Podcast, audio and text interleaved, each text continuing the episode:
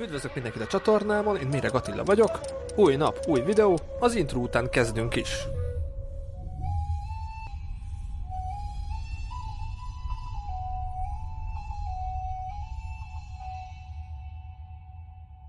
Sziasztok, üdvözlök mindenkit, Méreg Attila vagyok. A Bécsi Collegium Hungarikumban üdvözletem Sárik Péter. Szerbusz Péter! Szerbusz, és üdvözlök én is minden nézőt és hallgatót.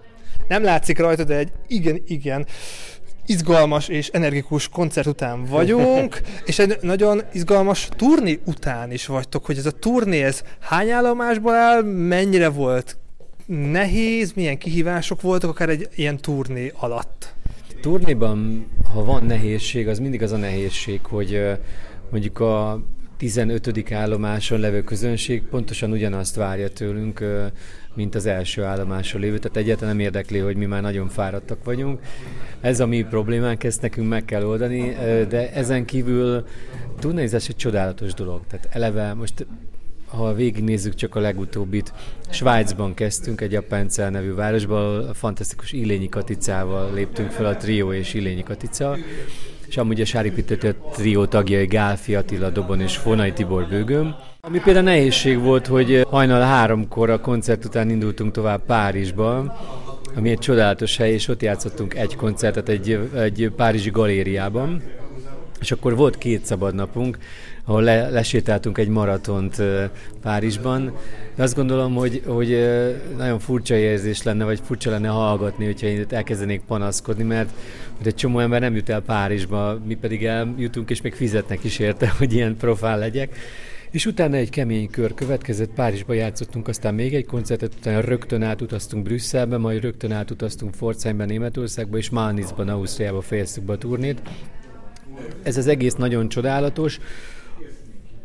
Nagyon érdekes találkozni a, a különböző nemzetek népeivel, megfigyelni azt, hogy ők, ők hogy, hogy reagálnak a zenére, hogy hogy hat rájuk, amit mi csinálunk, és borzasztóan érdekes megfigyelni, hogy tulajdonképpen majdnem mindenhol ugyanúgy működnek a zenék, és amikor el szoktuk mondani, a zene ugye ez egy ilyen internacionális nyelv, és mindenek fölött áll, akkor ezt meg kell erősítenem, egy ilyen turnén ez mindig kiderül. Úgyhogy hatalmas élmény, nagyon fárasztó, és aztán végül a leg, legszebb része, hogy itt, itt Bécsben fejeztük be.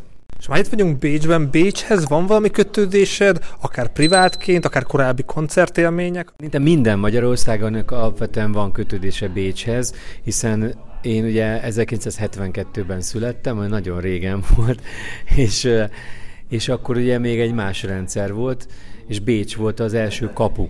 Tehát az volt egy olyan, olyan hely, emlékszem, hogy a szüleim kijöttek, és vettek nekem egy olyan sportcsukát, ami otthon lehetetlen volt, és és mindenféle ilyen pozitív dolog kötődik nekünk Bécshez. Nem biztos, hogy Bécsnek is pozitív dolog kötődik a, a magyarokhoz, hiszen a, a, ugye a Mária Hefestrasse és bevásárló turizmus az nem biztos, hogy jó képet hagyott a, a helyiekben, de alapvetően később, mikor már kinyíltak a határok, akkor is még sokáig nem jöttek világsztárok Magyarországig, csak Bécsig jöttek, tehát ide kellett jönnünk meghallgatni őket.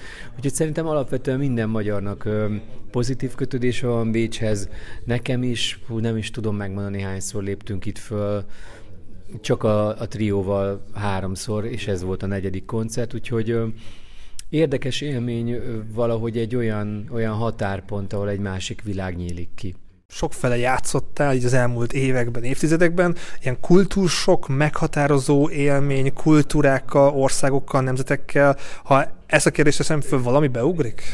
Igen, érdekes módon ö, kelet, hiszen ö, mi azért a kettő világ határán állunk Magyarország, de mégis inkább nyugat felé vagyunk jobban bekötve talán ugye az elmúlt évszázadokban, de valahol a gyökereink meg keletre mutatnak, vagy keletből nőnek ki, és volt szerencsénk a trióval két alkalommal is Kazaksztánban játszani, és az valami egészen, egészen sokkoló élmény volt, hiszen szégyen egy kicsit, hogy nagyon-nagyon pici ország lakóiként fogalmuk sincs egy, egy kontinent, kontinens méretű, hatalmas nagy birodalom világáról, És mikor az ember oda megy és szembesül ezzel, ahol ráadásul megint csak egy keverék világ van, hiszen a, a keleti, az ujgur, kicsit a kínai keveredik az orosszal, és az orosz már megint csak egy kicsit nyugati behatású rendszer.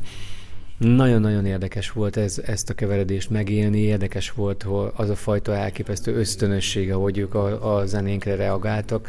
Egészen konkrétan Bartókot játszottuk nekük, és az első szám után az Almaty Jazz, Jazz Fesztiválon az egész terem talpra ugrott, és ilyen őrjöngő tapsolásba kezdett az első szám után. Tehát onnantól kezdve elég könnyű dolgunk volt, hiszen a, a lelkesedés adott volt. Ugyanez az élmény ért, ért minket, ha nem is ennyire intenzíven, de Isztambulban, ahol szintén már kétszer játszottunk.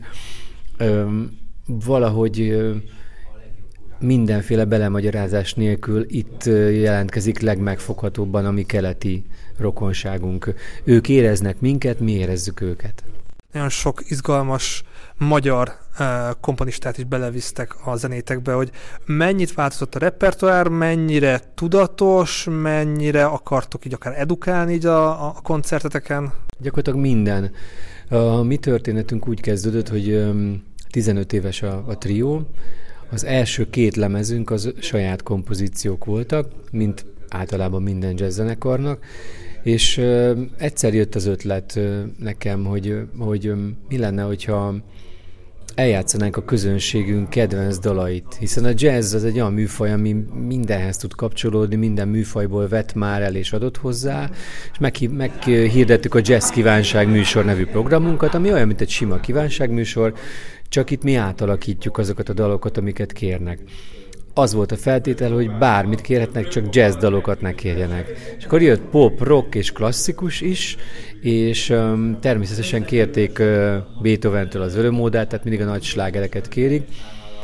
És ezt az örömódát meghallotta a Beethoven Budán Fesztivál szervező bizottság, és meghívott minket egy egész estés Beethoven koncertre, és itt kezdődött el igazából az az út, amin most is járunk, hogy klasszikus zeneszerzőket dolgozunk fel, a Jazz Kívánság műsor amúgy folytatódott, tehát két vonalon futunk, pop és rock zenét is dolgozunk fel, plusz Beethoven után következett Bartók, és a saját számainkat is játszuk, és valóban egy nagyon érdekes és fontos szempont, amit mondtál, hogy egy idő után arra jöttünk rá, hogy gyakorlatilag egy misszió, amit csinálunk, hiszen klasszikus zenét játszunk nem klasszikusan, tehát ha szabad azt mondanom, lazábban, könnyedébben, mint ahogy egy klasszikus koncerten ez megszokható. Azért mindannyian tudjuk, hogyha elmegyünk a Zeneakadémiára, bármelyik országban legyen is ez, ott azért viselkedni kell, a tételek között nem szabad tapsolni, és a többi, és a többi. Nálunk meg ez mind nem igaz. Én el is mondom az elején, hogy, hogy de bizony lehet tapsolni, meg lehet kiabálni, meg lehet bármit csinálni, de közben azért elhangzanak a művek de improvizálunk rá, ami azért érdekes, mert régen a klasszikus zenében szintén teljesen általános és normális volt az improvizáció, ma már nem az. Úgyhogy egy kicsit visszavisszük ezt a dolgot onnan, ahol jött, honnan jött, és az, és az emberek nagyon szeretik ezt. És nem akartuk, de igen, egy kicsit edukációs, amit csinálunk. Egy úton vagytok, honnan indult, hol tart, és hova tart a csapat? Igazából nekünk a legfontosabb célunk, hogy egyre jobban játszunk. Tehát nagyon jó érzés az, amikor díjakat kapunk, sokat kapunk szerencsére. Nagyon jó érzés, amikor, amikor nagyon sikeres koncerteket adunk a világ minden táján, de tulajdonképpen minden mellett az a legfontosabb, hogy mondjuk elkészült, elkészítünk egy új lemezt, vagy, vagy egy koncertfelvételt meghallgatunk, hogy az jobb legyen, mint amit eddig csináltunk. Tehát valószínűleg minden épkézláb jazzzenésznek az a célja, hogy egyre jobban játszon, egyre, fejl, egyre, egyre inkább fejlődjön, nyilván nem csak a jazzzenészeknek, hanem a klasszikus zenészeknek, vagy bárki másnak is. Úgyhogy ez a cél, hogy és ez a kulcs is ahhoz, hogy egyre több helyre eljuthassunk, hogy fejlődjünk, jobbak legyünk, és ez végül is mindenkinek jó lesz, nekünk is, és a közönségnek leginkább. Kedves nézőink, hallgatóink, köszönjük szépen a figyelmet, az idő drága kincs, szóval hallgassatok, nézzetek jó zenét, jó koncerteket. Nekünk szerencsék volt itt Bécsben, egy nagyon jó koncertet kaptuk. Még egyszer köszönöm szépen neked és a társaidnak, és akkor jó utat bármere is mennétek köszönöm. még turnézni. Köszönöm minden jót, és köszönöm, hogy megnéztetek minket. Legyen szép napotok, sziasztok! Köszönöm szépen, hogy velünk tartottatok, találkozzunk holnap is, vigyázzatok magatokra, legyetek jók, ha tudtok, sziasztok!